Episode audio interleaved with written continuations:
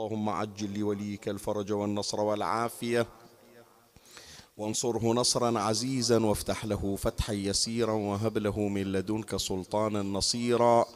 رب اشرح لي صدري ويسر لي أمري. واحلل عقدة من لساني يفقه قولي. يا كاشف الكرب عن وجه أخيه الحسين.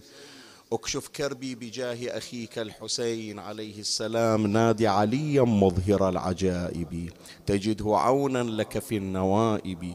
كل هم وغم سينجلي بولايتك يا علي يا علي يا علي يا أبا الغوث أغثني. يا فارس الحجاز أدركني بلطفك الخفي ولا تهلكني. يا مولاتي يا فاطمة بنت محمد أغيثيني يا سيدي.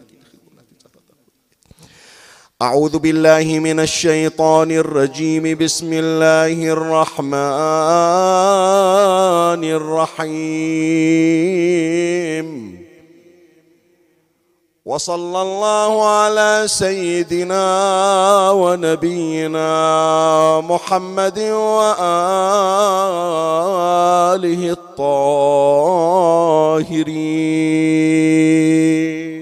اللهم صل على محمد وآل محمد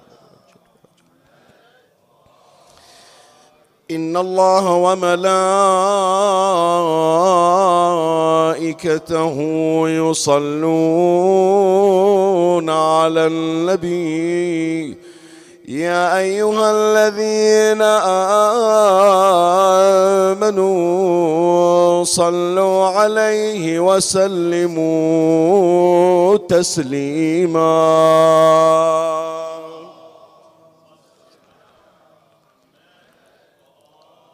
أدم الصلاة على النبي محمد فقبولها.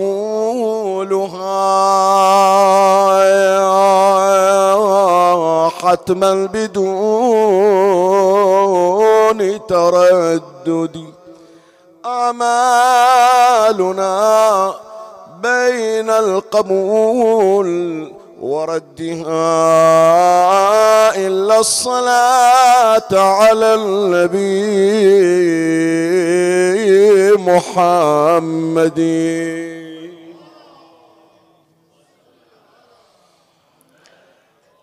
وإن ضاقت وإن ضاقت بك الأحوال يوما. اللهم فرج عنا وعن المؤمنين في هذه الليلة ببركة النبي وآله. وإن ضاقت بك الأحوال يوما فعجل بالصلاة على محمد.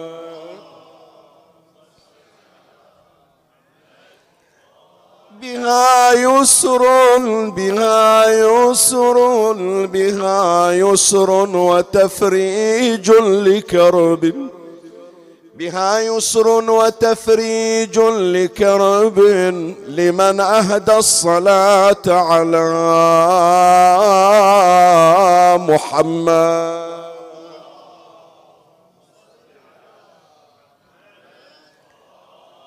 وعند القبر تحظى بالأمان وعند القبر تحظى بالأمان.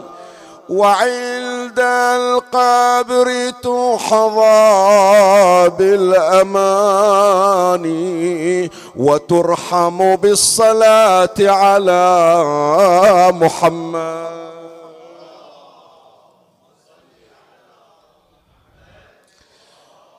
ولا تخش من الملكين رعبا ولا تخش من الملكين رعبا ولا تخش من الملكين رعبا إذا سألاك صل على محمد.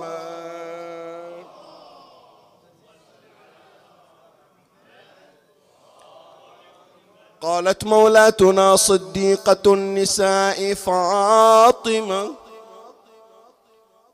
صلوات الله وسلامه عليها وأشهد أن أبي محمد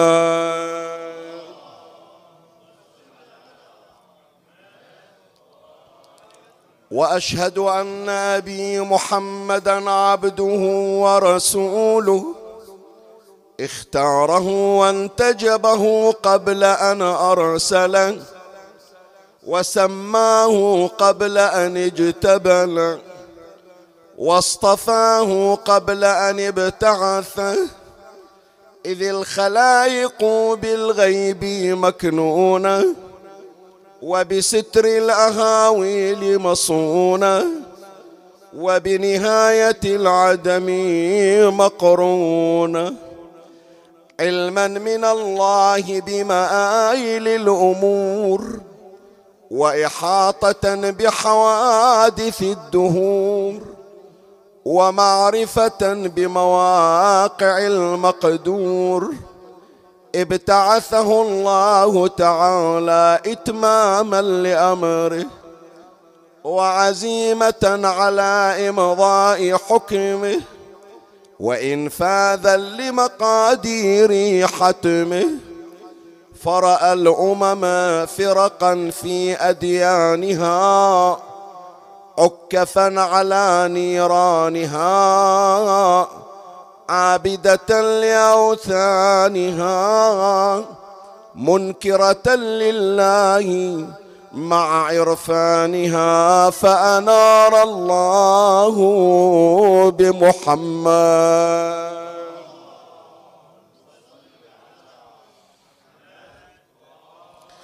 فأنار الله بمحمد صلى الله عليه وآله ظلمها. وكشف عن القلوب بهمها وجلى عن الأبصار غممها وقام في الناس بالهداية وأنقذهم من الغوايه وبصرهم من العمايه وهداهم إلى الدين القويم. ودعاهم إلى الصراط المستقيم. اهدوا للحبيب ثلاثا الصلوات اللهم صل على محمد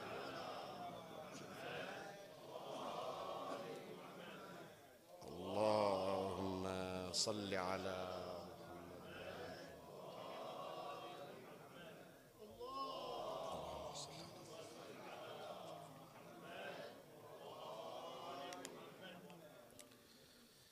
ابتعثه الله تعالى إتماما لأمره.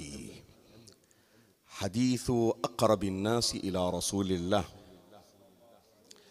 بضعة المصطفى روحه التي بين جنبيه أعرف الناس به. تبين سر قدوم النبي وغاية بعثته.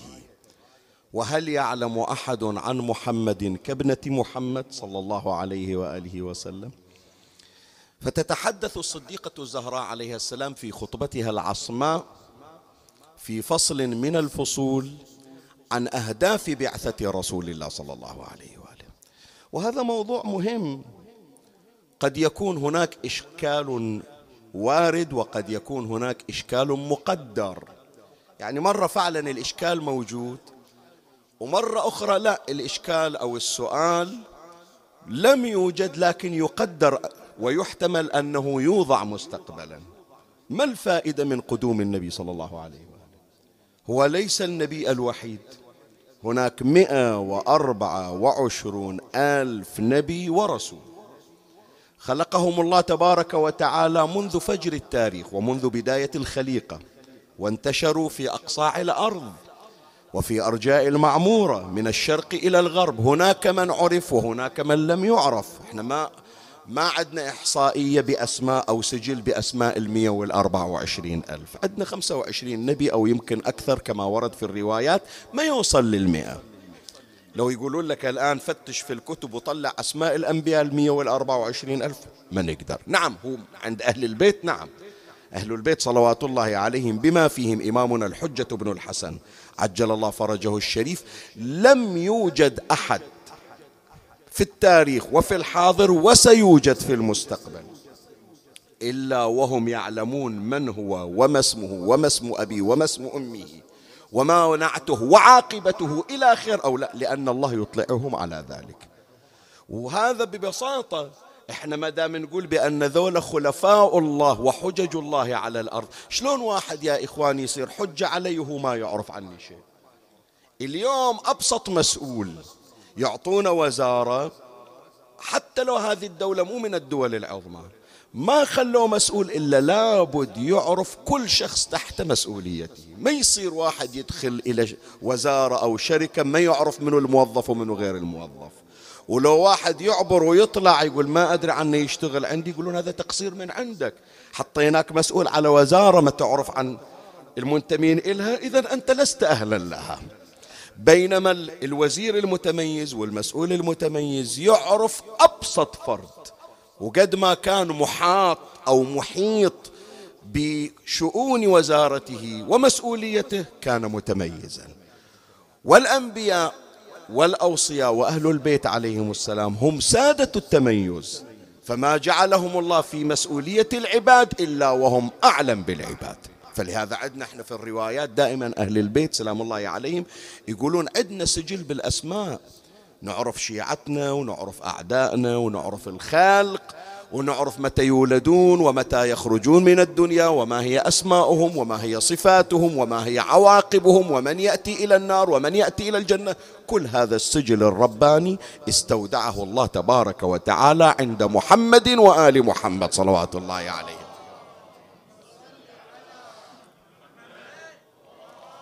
فاللي عنده أسماء الخلائق شلون ما عنده أسماء 124 ألف نبي ورسول؟ حتما أهل البيت يعلمون بأسماء الأنبياء والرسل. لكن إحنا ما نعرفهم. إحنا نعرف الأسماء التي وردت في القرآن والتي جاءت في الروايات الشريفة. زين الإشكال اللي يعرض ذول المية وأربعة وعشرين ألف نبي ورسول باستثناء المصطفى صلى الله عليه وآله. هل قصروا في أداء مهمة هل هناك نقص في رسالاتهم؟ زين إذا لا قاموا بالمهمة على أكمل وجه. ومو واحد ولا اثنين مية وأربعة وعشرين ألف نبي. شنو الداعي إلى مجيء النبي بعد؟ خلاص اكتفينا. آخر شيء بعيسى ابن مريم. أو الأنبياء كما بعض النظريات تقول هناك أنبياء الفترة يعني ما بعد عيسى ابن مريم. إلى زمن النبي صلى الله عليه وآله. هناك أنبياء يسمونهم أنبياء الفترة خلاص كافي بهالمقدار كافي. وخل أبو طالب وعبد الله بن عبد المطلب وحتى النبي من يجي ما يحتاج يصير نبي. ياخذ من دين إبراهيم وياخذ من دين عيسى وياخذ من دين موسى وبيه الكفاية. ليش لازم سيدة الشرائع وخاتمة الرسالات رسالة نبينا محمد صلى الله عليه وآله؟ فلو عرضوا علينا هذا الإشكال ما الداعي لمجيء النبي؟ هل تقولون أن في عيسى ابن مريم ناقص؟ هل تقولون أن عيسى أو موسى أو إبراهيم أو نوح أو آدم أو الأنبياء قصروا؟ لم يؤدوا مهامهم على أكمل وجه؟ فلازم يجي نبي يسد ثغرات الأنبياء السابقين؟ لا إذا, لي إذا لم يكن كذلك إذا ما هي أهداف بعثة رسول الله. الليلة يا إخواني. الليلة باعتبار ذكرى المبعث النبوي. يعني في مثل يوم غد النبي صلى الله عليه وآله يباشر مهامه كنبي. زين قبل اليوم يعني اليوم 26 مو نبي؟ لا نبي. اختاره الله نبيا. خلقني الله وآدم بين الرمل والطين بأربعة عشر ألف عام. كنت أنا وعلي نورا واحدا يسبح لله. فالله مختار لنا مولاة الزهراء عليها السلام تقول الله اصطفى قبل لا يجي. في عالم الأنوار الله مصطفى النبي. فهو نبي مو ننتظر إلى باكر النبي ما قاعد ينتظر إلى باكر. لكن تفعيل المهمة غدا تبتدئ. تفعيل المهمة غدا تبتدئ. وضع الآن مباشرة العمل اللي يعبرون عنه العلماء بالتنجيز يعني ممارسة المهنة. هو خلاص تم اختياره تم اختياره لكن بعده الناس ما أهلت لأن تتلقى هذه الدعوة. غدا يبتدئ النبي صلى الله عليه وآله مهامه كنبي وكرسول. فلهذا ينبأ ويبعث كنبي يوم غد. لماذا؟ ما هي أهداف هذه البعثة؟ ليش جاي النبي؟ إيش عند النبي من وراء هالرسالة هذه هذا ما سوف نذكره إن شاء الله. مولاتنا الزهراء عليه السلام تقول ابتعثه الله ابتعثه الله تعالى إتماما لأمره. يعني أكو شيء لازم ما يسويه أحد إلا أشرف الخلق وهو النبي صلى الله عليه وآله. لا عيسى يقدر يسويه ولا موسى ولا الأنبياء كلهم. ليس لها إلا محمد ابن عبد الله صلى الله عليه وآله. شنو هذه المهام؟ إن شاء الله راح نبينها. خمسة من أهداف بعثة رسول الله صلى الله عليه وآله. طبعا مو كلها أهداف البعثة لا هناك أهداف أخرى.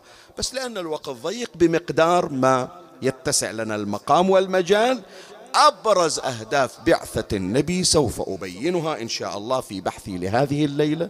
ومن الله أستمد العون والتوفيق. ومن مولاي أبي الفضل العباس المدد. ومنكم ألتمس الدعاء. وثلاثا بأعلى الأصوات. صلوا على محمد وآل محمد.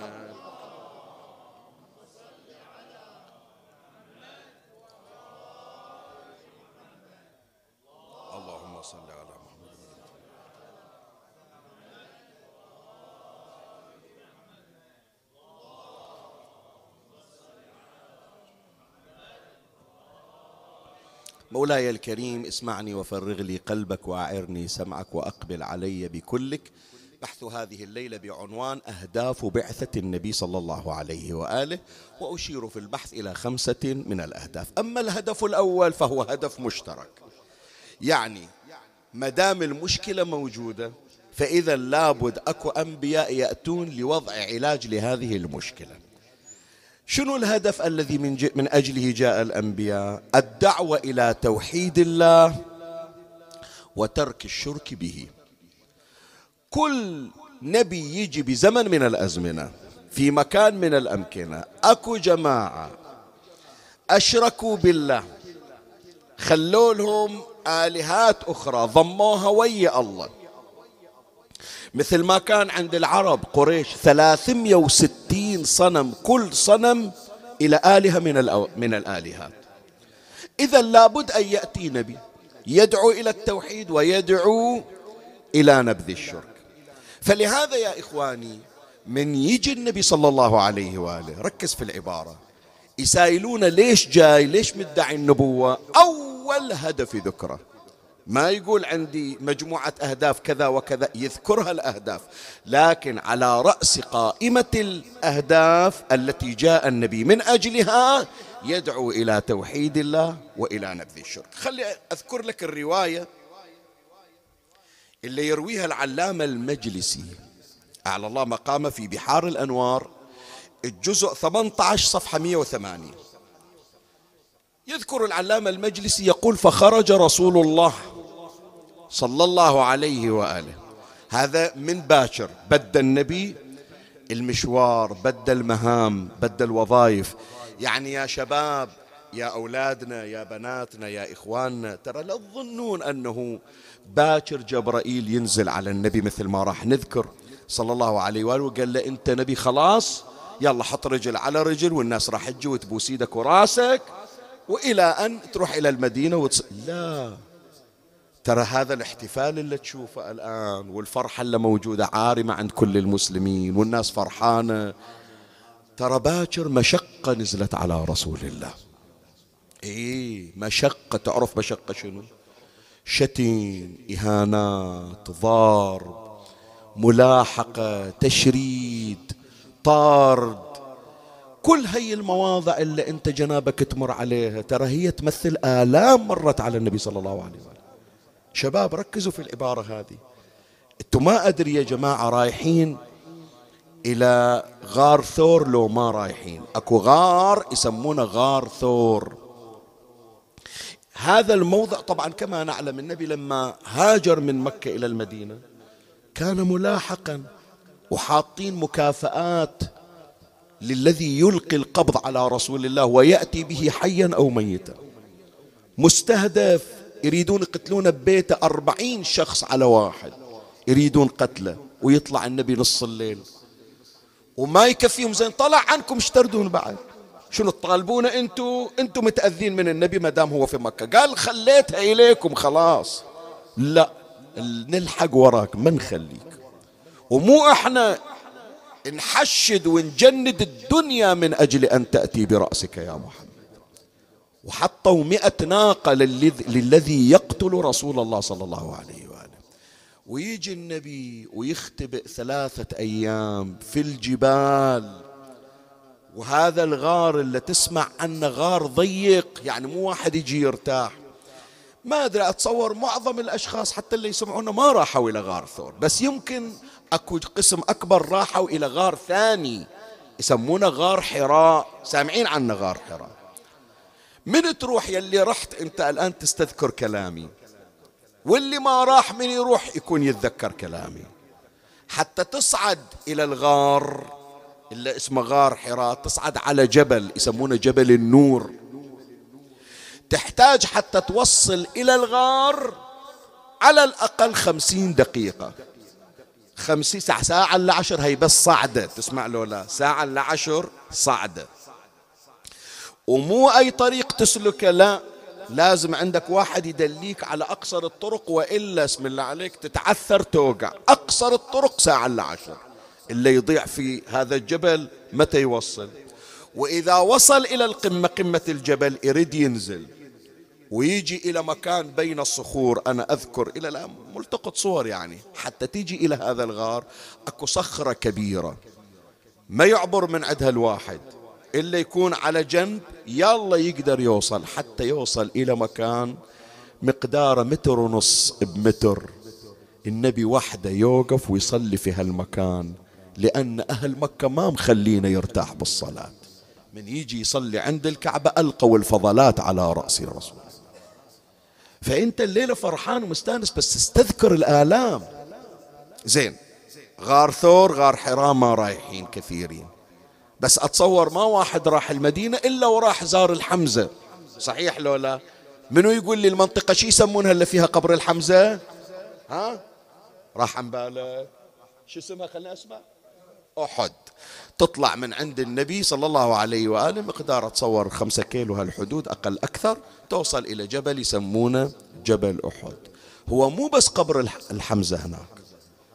أكو هناك حف حفرة عميقة جدا. تم إيقاع رسول الله صلى الله عليه وآله فيها وتم الاعتداء على النبي فيها وإلقاء الحجارة على النبي فيها حتى شج جبين رسول الله. يعني هذا مكان أصيب فيه النبي. فإنت لبالك مبعث يعني خلاص النبي قاعد مرتاح؟ لا. آلام. ستأتي إن شاء الله. أبين لك نموذج من نماذج الآلام. من قال النبي أنا نبي إيش حصل من آلام؟ الرواية يرويها كما قلنا العلامة المجلسي في بحار الأنوار الجزء 18 صفحة 180 فخرج رسول الله صلى الله عليه وآله فقام على الحجر حجر إسماعيل يعني عند هذا المكان. فقال يا معشر قريش يا معشر العرب أدعوكم إلى شهادة أن لا إله إلا الله وأني رسول الله. وآمركم بخلع الأنداد والأصنام. شوفوا الكعبة هذه. إلا كل قبيلة تجيب صنمها وتحطه داخل كأنما مخزن إلهم بيت بناه جدي جدي إبراهيم الخليل وجدي إسماعيل الخليل. حتى يعبد الله الذي لا إله إلا هو. إنتوا كفرتوا بالله وما كفاكم. إلا جبتوا بعد أصنامكم حطيتوها داخل الكعبة. لا بعد شوية خلي أغث قلبك أكثر. من ضمن الأصنام الثلاثمية وستين أكو صنمين واحد يسمونه آساف وواحد يسمونه نائلة. اقرأ الليلة ارجع إلى جوجل أو اقرأ بالكتب إذا عندك الكتب. طلع هالاسم وشوف آساف ونائلة. شنو آساف ونائلة؟ أنا أقول لك. آساف نائلة رجل وامرأة كان في الجاهلية. عشق الرجل المرأة وكان يريد أن يكون بينهما ما يكون بين الرجال والنساء. ما محصلين فرصة. وين نروح وما مخلينا أهلنا؟ المكان الناس رايحة جاية. شو نسوي؟ قالوا ماكو إلا ننضم بالكعبة ونمارس المحرم في الكعبة. هذا الكلام قبل الإسلام طبعا يعني. فإجوا طبوا للكعبة. وكان بينهما ما يكون بين الرجل والمرأة. الله خسف بيهم. فحولهما إلى حجارة. إجوا يوم الثاني فتحوا باب الكعبة وإذا هذا آسف هم يدورونهم وهذه نائلة. وقد تحولا إلى حجرين. زين سؤال أسأل. أنت لما تشوف واحد الله انتقم من عنده. على مصيبة على جريمة. هذا يصير اعتبار لو يخليك تعبد هذا المخسوف مو المفترض حتى لو واحد عنده انحراف يقول أنا هذه الله مسوينها عبرة حتى أنا أتوب. لا شوف ذول إيش سووا. عوض أن يكون عبرة. اخذوا الصنمين آساف ونائلة وحطوهم بالكعبة وقالوا نعبد الكعبة. نعبد الصنمين آساف ونائلة الموجودين بالكعبة. وقيل وضعوهما واحد على الصفا وواحد على المروة وقال وقالوا نسعى بين آساف ونائلة يقول لهم النبي هذا البيت بيتنا هذا البيت بيتنا. علي الأكبر تتذكرون يوم تاسع محرم نحن وبيت الله أولى بالنبي. هذا البيت بنوه أجدادنا وآبائنا هم اللي تولوا أمر خدمته. وهالآن أنتوا إجيتوا وحطيتوا الأصنام لكن تشيلون الأصنام. مهمة الله مرسلني نبي حتى هالأصنام يكونوا وخر. وإذا ما راح تستجيبون ما يخالف بعدي أصبر. يجي يوم وأجيب واحد وصعد على كتفي وأخليه يكسر هالأصنام هذه قدام عينه. فلهذا باكر عمي تزور النبي صلى الله عليه وآله. عد منو؟ عد أمير المؤمنين علي بن أبي طالب. واحد يقول لي شنو العلاقة شيخنا؟ روح اقرأ في مفاتيح الجنان من ضمن الزيارات المخصوصة لأمير المؤمنين. سلام الله عليه. زيارة أمير المؤمنين في المبعث الشريف. زين المبعث للنبي والنبي بالمدينة. ليش أزور علي؟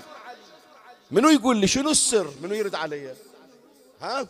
لأن بعثة النبي واحد من أهدافه شنو؟ القضاء على الأصنام والشرك بالله. والذي قام برمزية دحض الشرك وتكسير الأصنام مكسر الأصنام من هو؟ علي بن أبي طالب سلام الله عليه. صلوا على محمد وعلى محمد.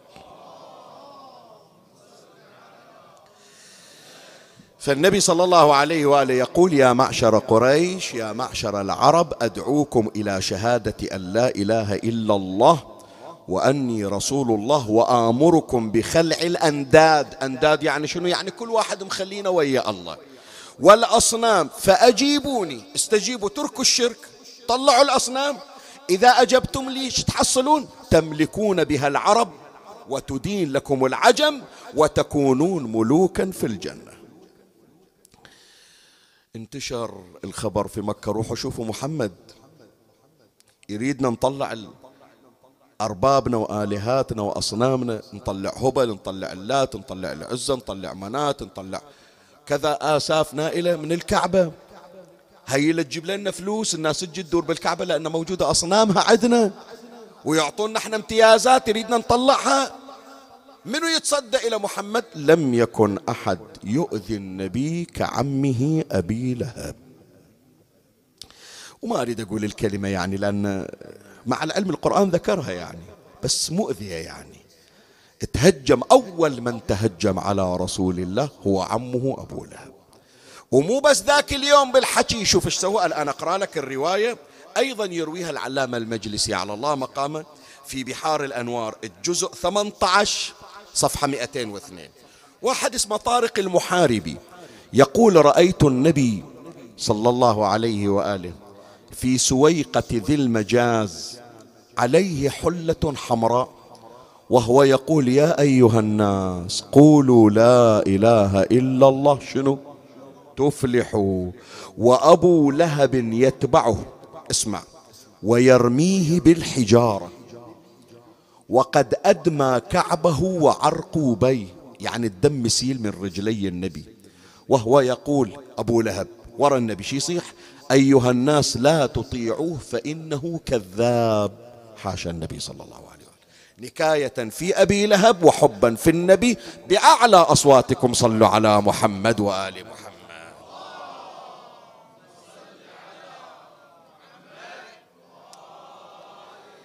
فإذا يا أحبتي أول هدف من أهداف بعثة النبي منو يقول لي منو يذكرني؟ شنو؟ أحسنت. التوحيد شنو؟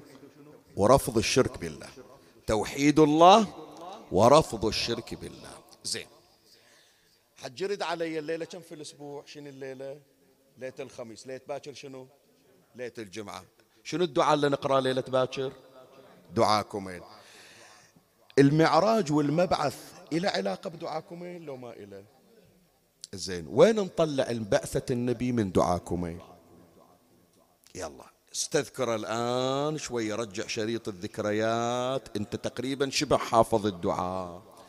هذا الهدف الأول اللي جاء به رسول الله صلى الله عليه وآله وهو التوحيد. وين نذكره في دعاكم حتى تعرف أثر هالهدف هذا. وشلون هذا الهدف راح يخدمك في الدنيا وفي وين؟ في الآخرة. شوف أمير المؤمنين خلانا نذكر هذا الهدف ونجدد عهد بالنبي كل أسبوع. ونحن الموحدون إن شاء الله. ليلة باكر أنت تقرأ. راح أعطيك أول الفقرة أنت تكملها. أتسلط النار على وجوه خرت لعظمتك ساجدة كملها. وعلى ألسن. شنو؟ نطقت بشنو؟ بتوحيدك صادقة. تعرف بركة التوحيد اللي إجا به النبي شنو؟ أمير المؤمنين سلام الله عليه يقول هذا ينجيك يوم القيامة من نار جهنم. فلهذا يقول أتسلط النار؟ مدام إحنا نقول لا إله إلا الله شلون ننطب النار ولهذا اسمعني عمي افتح قوس حط هالمعلومة عندك وسكر القوس وراها. أكو نظرية عند بعض علمائنا أن النار لم تخلق لموحد. ماكو واحد من الموحدين من يقول لا إله إلا الله يدخل النار.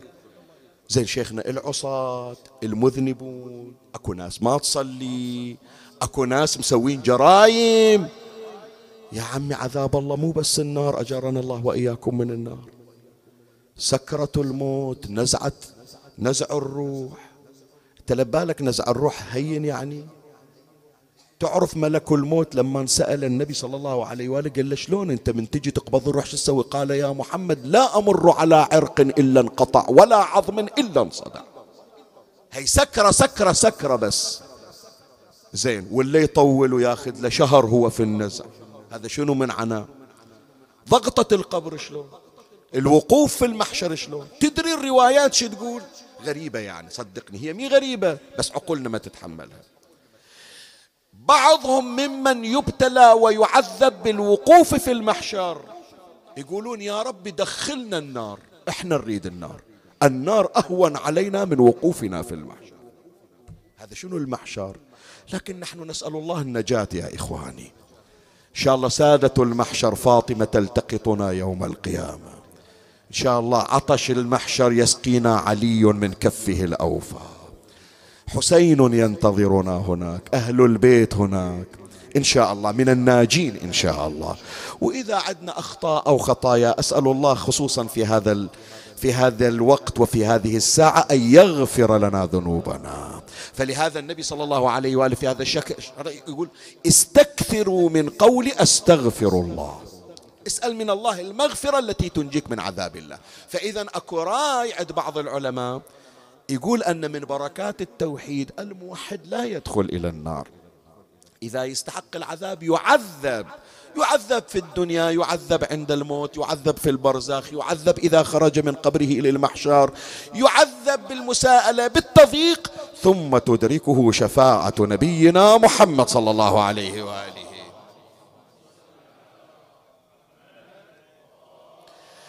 استفادوا هالنظرية من وين؟ من اللي قرينا. أتسلط النار على وجوه خرت لعظمتك ساجدة وعلى ألسن شنو؟ إيه يعني هذا مدام موحد ما يستحق النار. هذاك النار لمثل أبي جهل وأبي لهب. وإذا يستحق هناك عقوبات بديلة وهناك رحمة وشفاعة. اللي يقول لا اكو موحدين يدخلون النار يجمع المسلمون على أنه لا مخلد في نار جهنم من الموحدين. زين وقتلت الأنبياء وقتلت الحسين اللي ما يطلعون؟ هذول إيش علاقتهم بالتوحيد حجي؟ أحد يقول الشمر موحد؟ سؤال أسأل. أحد يقول عبد الرحمن بن ملجم موحد بالله؟ لو كان عندهم ذرة من التوحيد لا يتجرؤون على أولياء الله. صحيح لو لا؟ لكن غيرهم من من ارتكب الجرائم؟ لا. بعض الروايات تقول يعذب ثم يخرج لا يخلد. وأما المخلدون فهم الذين أشركوا بالله تبارك وتعالى. فإذا أول هدف من أهداف بعثة النبي صلى الله عليه وآله التوحيد الدعوة إلى توحيد الله ورفض الشرك به. الهدف الثاني جاء النبي بشريعة جامعة لشرائع الأنبياء. والمرسلين. شوف هذا اختبار سريع. شريعة عيسى شنو هي؟ شو اسمها؟ شو يسمونها؟ الإنجيل. عدل شريعة موسى شنو؟ التوراة. شريعة داود شنو؟ الزبور. إبراهيم عنده صحف. تمام لولا؟ شيث وآدم عندهم صحف. زين. هذه كلها نعرفها سامعين عنها. بس 124 ألف نبي ما أعرف أساميهم شلون أعرف شرائعهم. فذول الأنبياء الذين جاءوا بالشرائع جمعت هذه الشرائع بأسرها في شريعة نبينا محمد صلى الله عليه وآله. بل وجاء النبي صلى الله عليه وآله بزيادة على تلك الشرائع. إذا تتذكرون راح أرجعك إلى 12 ليلة قبل. ليلة مولد أمير المؤمنين سلام الله عليه. يعني. ليلة مولد أمير المؤمنين تتذكرون قرينا من ولد أمير المؤمنين عليه السلام. قرأ كل الصحف. الرواية تتذكرون؟ إيه. قرأ صحف آدم وصحف شيث بحيث النبي يقول لو إجا آدم يقول يقرأ الصحف أكثر من آدم. قرأ صحف موسى صحف عيسى صحف إبراهيم يقول بحيث الأنبياء لو إجاوا يقولون علي يقرأ صحفنا أكثر منا وأحسن من عدل فكل هذه الشرائع جمعت عند النبي صلى الله عليه وآله وأضاف النبي عليها. الحديث عن أمير المؤمنين سلام الله عليه. يرويه العلامة المجلسي على الله مقامه في بحار الأنوار الجزء 18 صفحة 222 قال اسمع ركز في العبارة. أظهر به الشرائع المجهولة. الأنبياء اللي ما نعرف عنهم النبي طلع شرائعهم. والأنبياء اللي تعرضت شرائعهم إلى التزوير. عم الإنجيل مال عيسى ما في صليب. الصليب إجا بعدين. اسأل أنت حتى الآن البابوات قول لهم عيسى ابن مريم كان مخلي صليب على صدره ويمشي به. قالوا لا خلوه فيما بعد. تعريف بما جرى عليه أنه صلب. إحنا نقول ما صلب. رفعه الله وسينزل في آخر الزمان. فإذا تعرضت الشرائع إلى التزوير وإلى التحريف. إجا النبي صلى الله عليه وآله. من يقعد ويا واحد يقول له أقرأ اللي موجود بكتابك. وحتى ذرية أمير المؤمنين سلام الله عليه. والأئمة المعصومون للإمام الرضا إجولة إجولة نصارى وإجولة يهود. يقرأ لهم يقول شوفوا الكتب عندكم وأنتم أمناء عليها. صحيح لو لا؟ طلع كتابك وراح أقرأ لك التوراة مالتك وانت حط إصبعك على السطر. حتى السطر والحرف المكتوب أقرأه لك وطلع إنجيلك أنت يا النصراني. وحط صبعك على السطر وراح أقرأ لك السطر والكتاب بيدك. حتى تعرف بأن كتبكم عندي وأبين لكم بأنكم ضميتوا على الناس. حتى النبي صلى الله عليه وآله.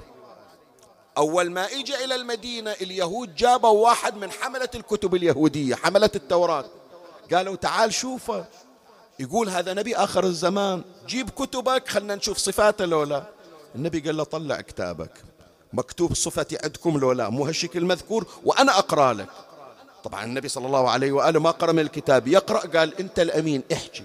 وضم ضم الموجود بالكتاب ما قدر لأنه ينفضح. فالنبي واحد من أهدافه كل شريعة اندثرت يرجعها والتزوير اللي مر على الشرايع شو يسوي بها النبي؟ يبين مواطن التحريف والتزوير. فلهذا قال أمير المؤمنين سلام الله عليه أظهر به الشرايع المجهولة وقمع به البدع المدخولة وبين به الأحكام المفصولة. فخاتمة الشرائع شريعة نبينا محمد صلى الله عليه وآله.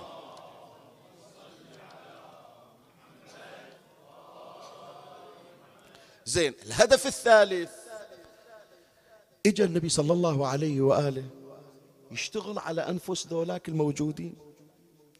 ولهذا واحد من المستشرقين يا أحبتي هذا مو مسلم. من اجى يقرأ بسيرة النبي وتاريخ الإسلام وشاف وضع العرب قبل مجيء النبي وبعد مجيء النبي. تدري إيش قال هذا المستشرق؟ قال لو لم تكن عند محمد معجزة. يعني انسى سالفة المعراج انسى سالفة القرآن انسى سالفة شق القمر انسى سالفة كلام الذئب انسى كل المعاجز المذكورة انساها. ماكو معجزة عند رسول الله. لو لم تكن عند النبي من معجزة إلا أنه غير من العرب. وجعل منهم فاتحين انتشر دينهم في الكرة الأرضية. يعني باصطلاحنا نقول خلاهم أوادم هي بروحها معجزة. وإلا ذول اللي متعود يدفن بنته اللي متعود يدفن بنته هذا وين انت تعدله؟ شو تغير فيه؟ وفي مدة زمنية قياسية جدا يا جماعة ردوا علي.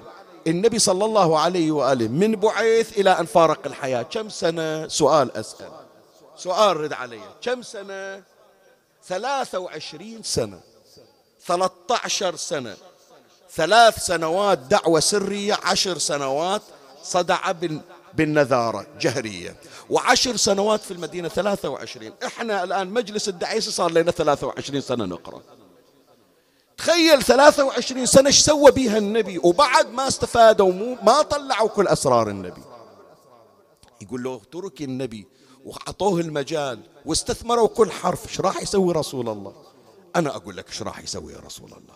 اللي بيسويه رسول الله راح يسويه ولده. يملأ الأرض قسطا وعدلا بعدما ملئت ظلما وجورا. هذه اللي بيجي بها صاحب الزمان. من وين يا جماعة؟ من الثلاثة وعشرين سنة مالت جد محمد ابن عبد الله صلى الله عليه وآله. فلهذا الهدف الثالث من أهداف بعثة النبي الارتقاء بالنفس البشرية. يوصلهم إلى درجة الكمال يخليهم مضرب مثل. فلهذا القرآن أشار إلى هذا الهدف الثالث. هو الذي بعث في الأميين رسولا منهم يتلو عليهم آياته ويزكيهم ويعلمهم الكتاب والحكمة وإن كانوا من قبل لفي ضلال مبين. هاي شغلة النبي قال جاي يشتغل عليكم. الكل يأس من عندكم. الكل من يجي يقول ما أقدر عليهم. أنا إجيت أتحدى التاريخ أتحدى الزمن أراويكم. هذول اللي يقولون مستحيل ذول يصيرون أوادم أخليهم مضرب مثل. اللي يعتبرونهم مهمشين نكرات خليتهم أمثلة تحتذى. يا جماعة بلال الحبشي بلال ابن رباح.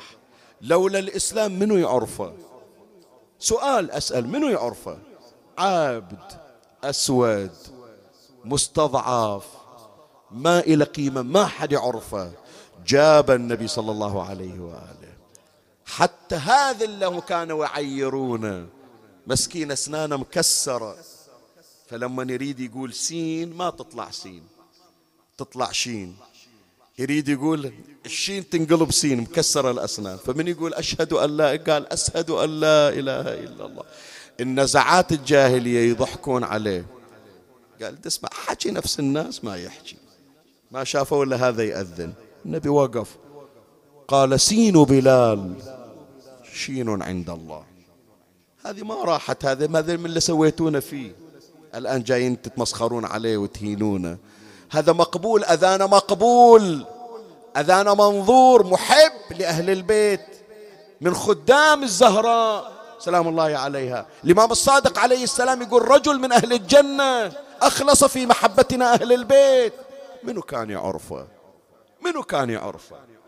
جون يا جماعة خادم الحسين. منو كان يعرفه؟ يقول للحسين إن لوني أسود وإن ريحي نتن وإن حسبي لئيم. فتنفس علي من ريحك يا أبا عبد الله. ليبيض وجهي ويطيب ريحي ويعلو حسبي ونسبي. حسين قال اللهم بيض وجهه وطيب ريحه واجعله معنا في الجنة. روح شوف جون. ضريح من حديد من حديد من ذهب.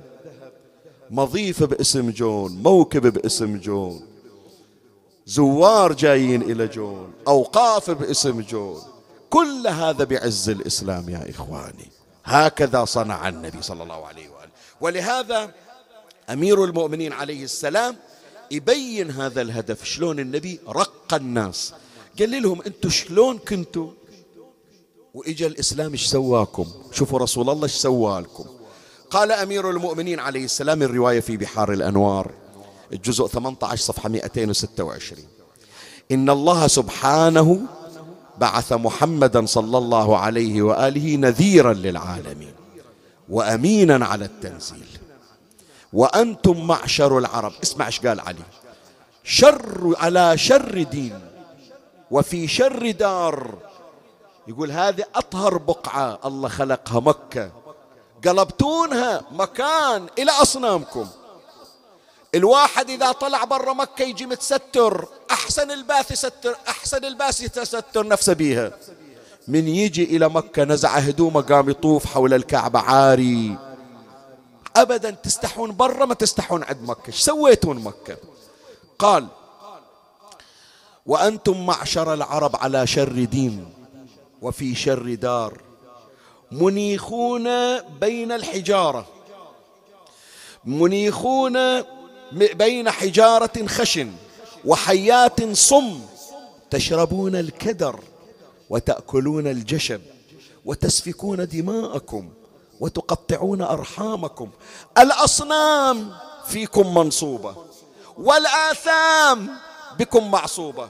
واحدكم من الصب يصبح وين رايح؟ قال مشتري شوية تمر باكر عندي سفر وأريد أسويه رب وأصلي إلى اليوم ومن أجوع آكل ربي حتى ينجيني بالسفر ويعطيني الرزق. شو تقول أنت؟ من يقعد الواحد من عندكم؟ يعني أنا أقول لك ما يخالف. هي صدق يعني شيء يوجع القلب. اليوم منو يقول لي أهل الأدب أهل المعرفة؟ المعلقات العشر سامعين عن المعلقات لولا؟ هي معلقات سبع. كثروها قالوا عشر. المعلقة رقم واحد إلى منو؟ منو يقول لي؟ إلى امرئ القيس. روح اقراها ثمانين بيت وزيادة شي يحكي. يحكي عن مغامراته ويا النساء. يحكي عن خمرة. من يقعدون هي سوالفهم. واحدهم يقول هل قد عرفت النساء هل قد شربت خمر؟ امرئ القيس يقول اليوم خمر وغدا. أبوك انذبح. قال أول أخلص البطل مالي.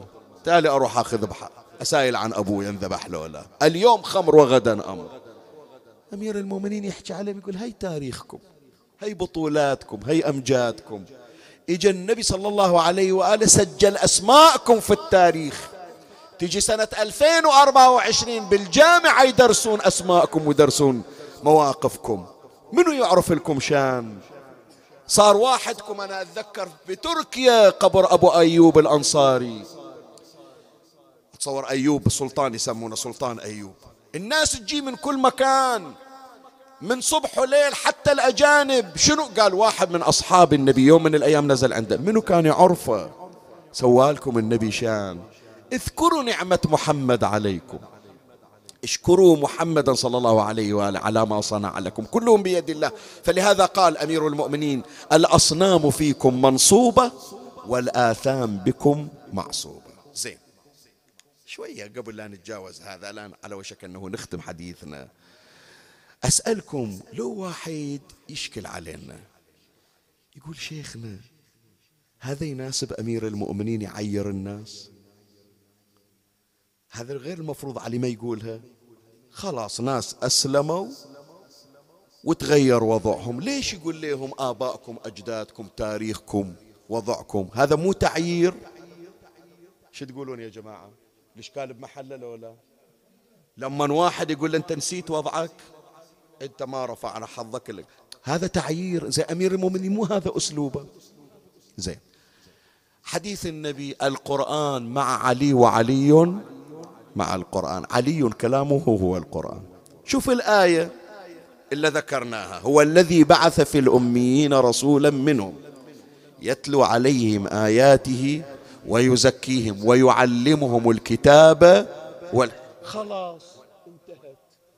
إيش قال القرآن تالي وإن كانوا من قبل ليش بعد في ضلال مبين؟ خلاص غير زكاهم النبي غير علمهم الكتاب ليش؟ القرآن يعيرهم يقول لا تنسون فضل النبي عليكم. ترى هذا اللي حصلتونه ولا بعدكم راح تحصلونه؟ ببركات واحد أنتم مدينون إلى إلى نهاية المطاف وهو فضل محمد بن عبد الله عليكم.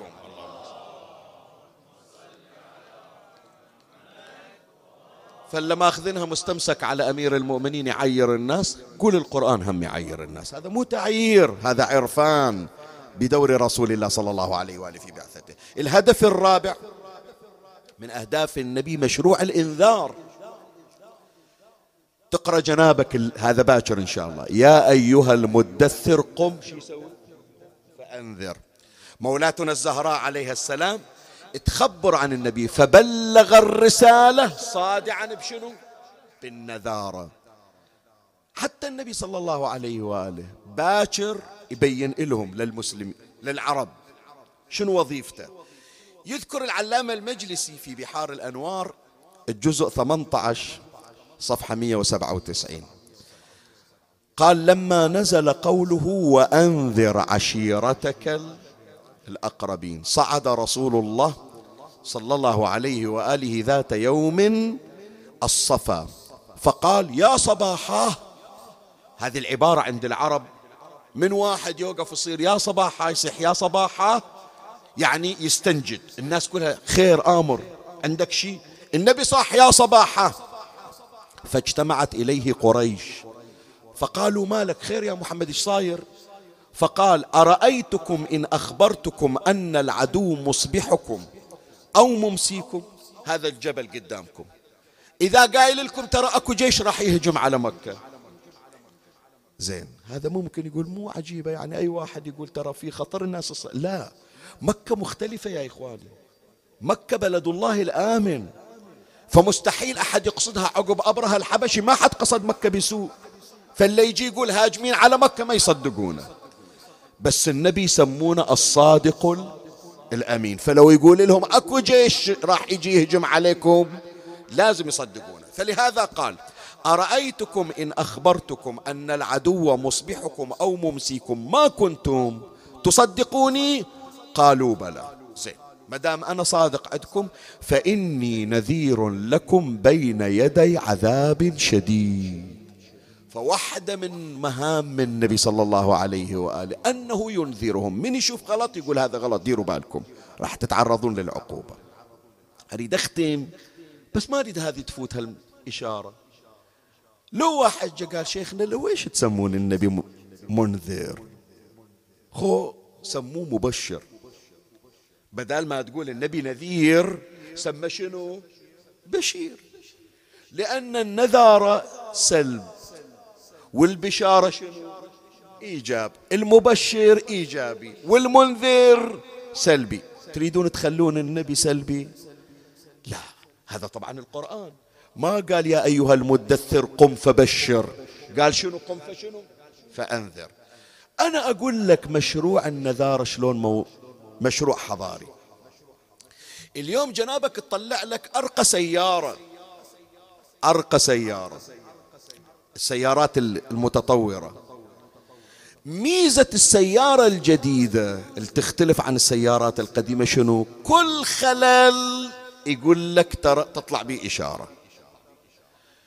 التاير افرض ناقص الهواء ماله طلع لك علامة ترى قصر الهواء. الزيت الدهن الآية اللي إحنا نسميه بالبحرين. استهلك دير بالك ترى على وشك أنه ما يفيدك غيره. الماي ما أدري شنو كذا. هذه شنو؟ هذه يسمونها أجهزة شنو؟ إنذار. اليوم يا جماعة العالم يدور الإنذار.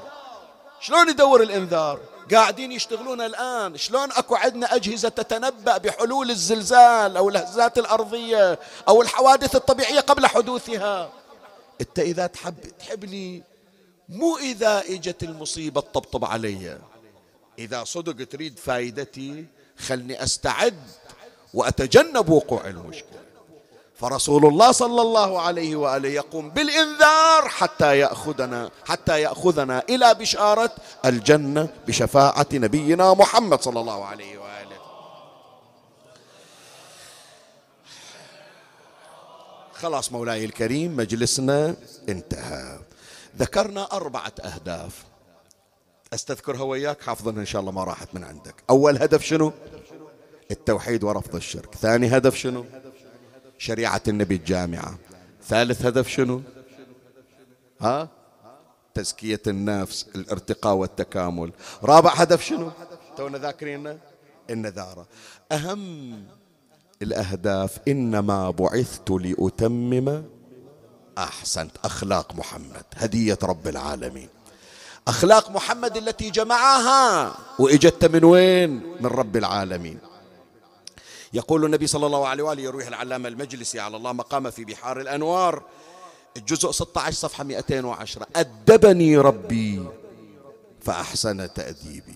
زين. هذا الآن مو شيخ ياسين اللي يحكي أنتم ردوا علي. أي كلية دخل النبي؟ أي معهد؟ أي جامعة؟ أي دورة أخلاقية في أي بلد علموه الإتيكيت وعلموه الأخلاق؟ اليوم عمي شنو؟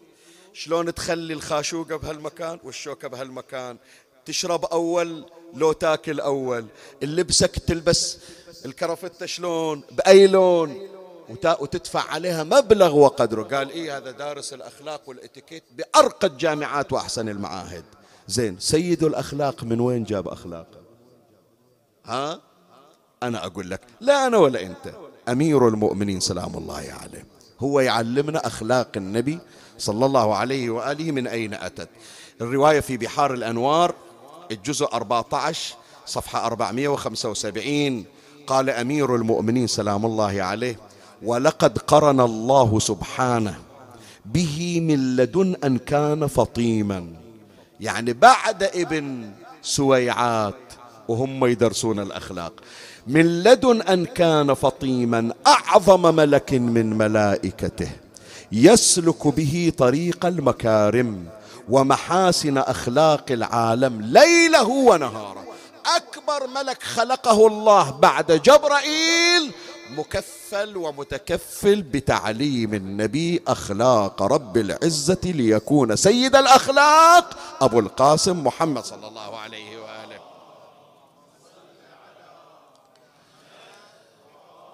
فلهذا لما تمت أخلاق النبي شهد لها القرآن وإنك لعلى خلق عظيم. الليلة يا إخواني نبتدئ. كلنا أصحاب أخلاق. تعلمنا الأخلاق المحمدية من المنبر المحمدي. بس الليلة عهد مع رسول الله صلى الله عليه وآله. أن نواصل مشواره. إذا عندنا بعض الأخلاق اللي شوية متشنجة يابسة جافة ويا زوجاتنا ويا أزواجنا ويا أولادنا ويا أرحامنا ويا جيراننا ويا زملائنا ويا الشارع ويا الكل الليلة عهد للمصطفى أن نسير على خلق خلق نبينا محمد صلى الله عليه وآله. أسألكم الدعاء عمي طلبوا مرادكم ليلة فرحة ليلة أنس. إن شاء الله الليلة يوجبنا النبي بالحوائج المقضية. وخلنا نسمع صلوات محمدية بأعلى الأصوات.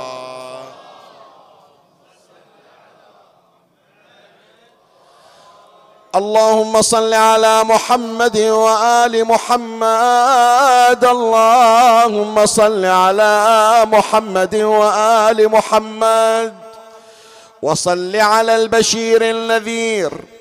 والسراج المنير والطهر الطاهر والبدر الزاهر والعلم الفاخر والبحر الزاخر المصطفى الأمجد والمحمود الأحمد. يلا حبيب إله العالمين أبي القاسم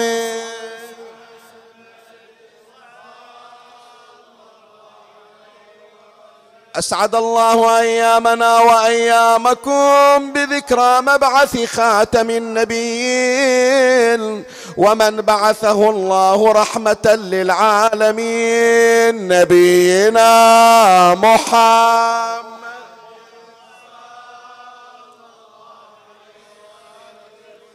وقد قال إمامنا جعفر بن محمد الصادق عليه السلام سبط نبينا محمد.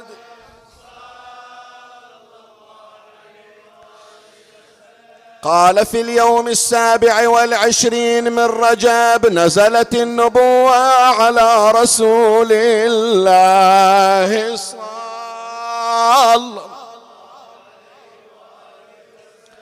وفي ذلك يقول مادح الرسول أفلح من صلى على الرسول وآل الرسول. سمعني صوتك. يا مستمعين النظام صلوا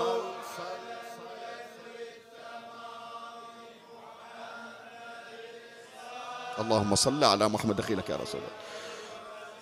محمد خاتم الرسل الذي نطقت به بشارة قس وابن ذي يزني. وأخبر النطقاء العارفون بما يكون من أمره والطهر لم يكن. الكامل الوصف في حلم وفي كرم. والطاهر الأصل من ذم ومن درني ألف الصلاة.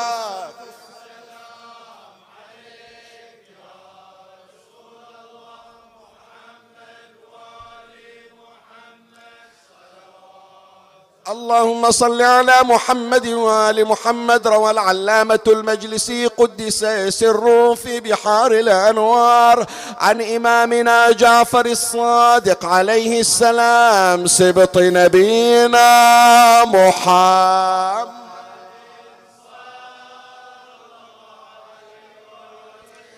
قال قال رسول الله صلى الله عليه وآله رقدت بالأبطح على ساعدي وعلي عن يميني وجعفر عن يساري وحمزة عند رجلي قال فنزل جبرائيل وميكائيل وإسرافيل ففزعت لخفق أجنحتهم قال فرفعت راسي فإذا إسرافيل يقول لجبرائيل إلى أي الأربعة بعثت وبعثنا معك؟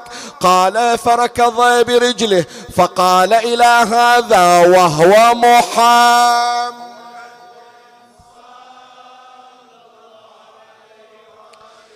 وهو محمد سيد النبيين. ثم قال من هذا الآخر؟ قال هذا أخوه ووصيه وهو سيد الوصين ثم قال فمن الآخر؟ قال جعفر بن أبي طالب له جناحان خضيبان يطير بهما في الجنة. ثم قال فمن الآخر؟ قال عمه حمزة وهو سيد الشهداء يوم القيامة. ألف الصلاة.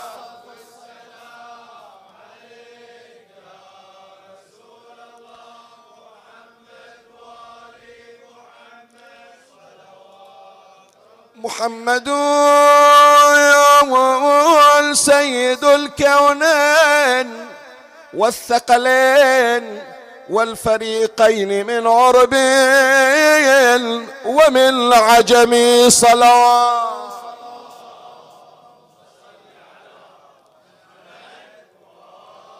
هو الحبيب الذي ترجى شفاعته لكل هول من الاهواء المقتحم صلوات. هي الصلوات لازم تبشرني إنها حاجة قضيت بأعلى صوتك. فاق النبيين في خلق وفي خلق ولم يدانوه في علم ولا كرم.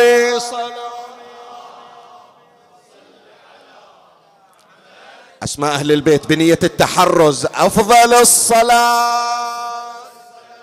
يلا أولادنا سمعونا أصواتكم. محمد سمع العالم اسم علي. علي بن أبي طالب. فاطمة الزهراء دخيل فاطمة أم الحسن. الحسن والحسين. زين العابدين محمد الباقر. جعفر الصادق. يا باب الحوائج دخيلك سيد. موسى الكاظم الشاق الرضا وينهم؟ علي الرضا. محمد الجواد. علي الهادي الحسن العسكري. يا الله يا الله. صاحب العصر.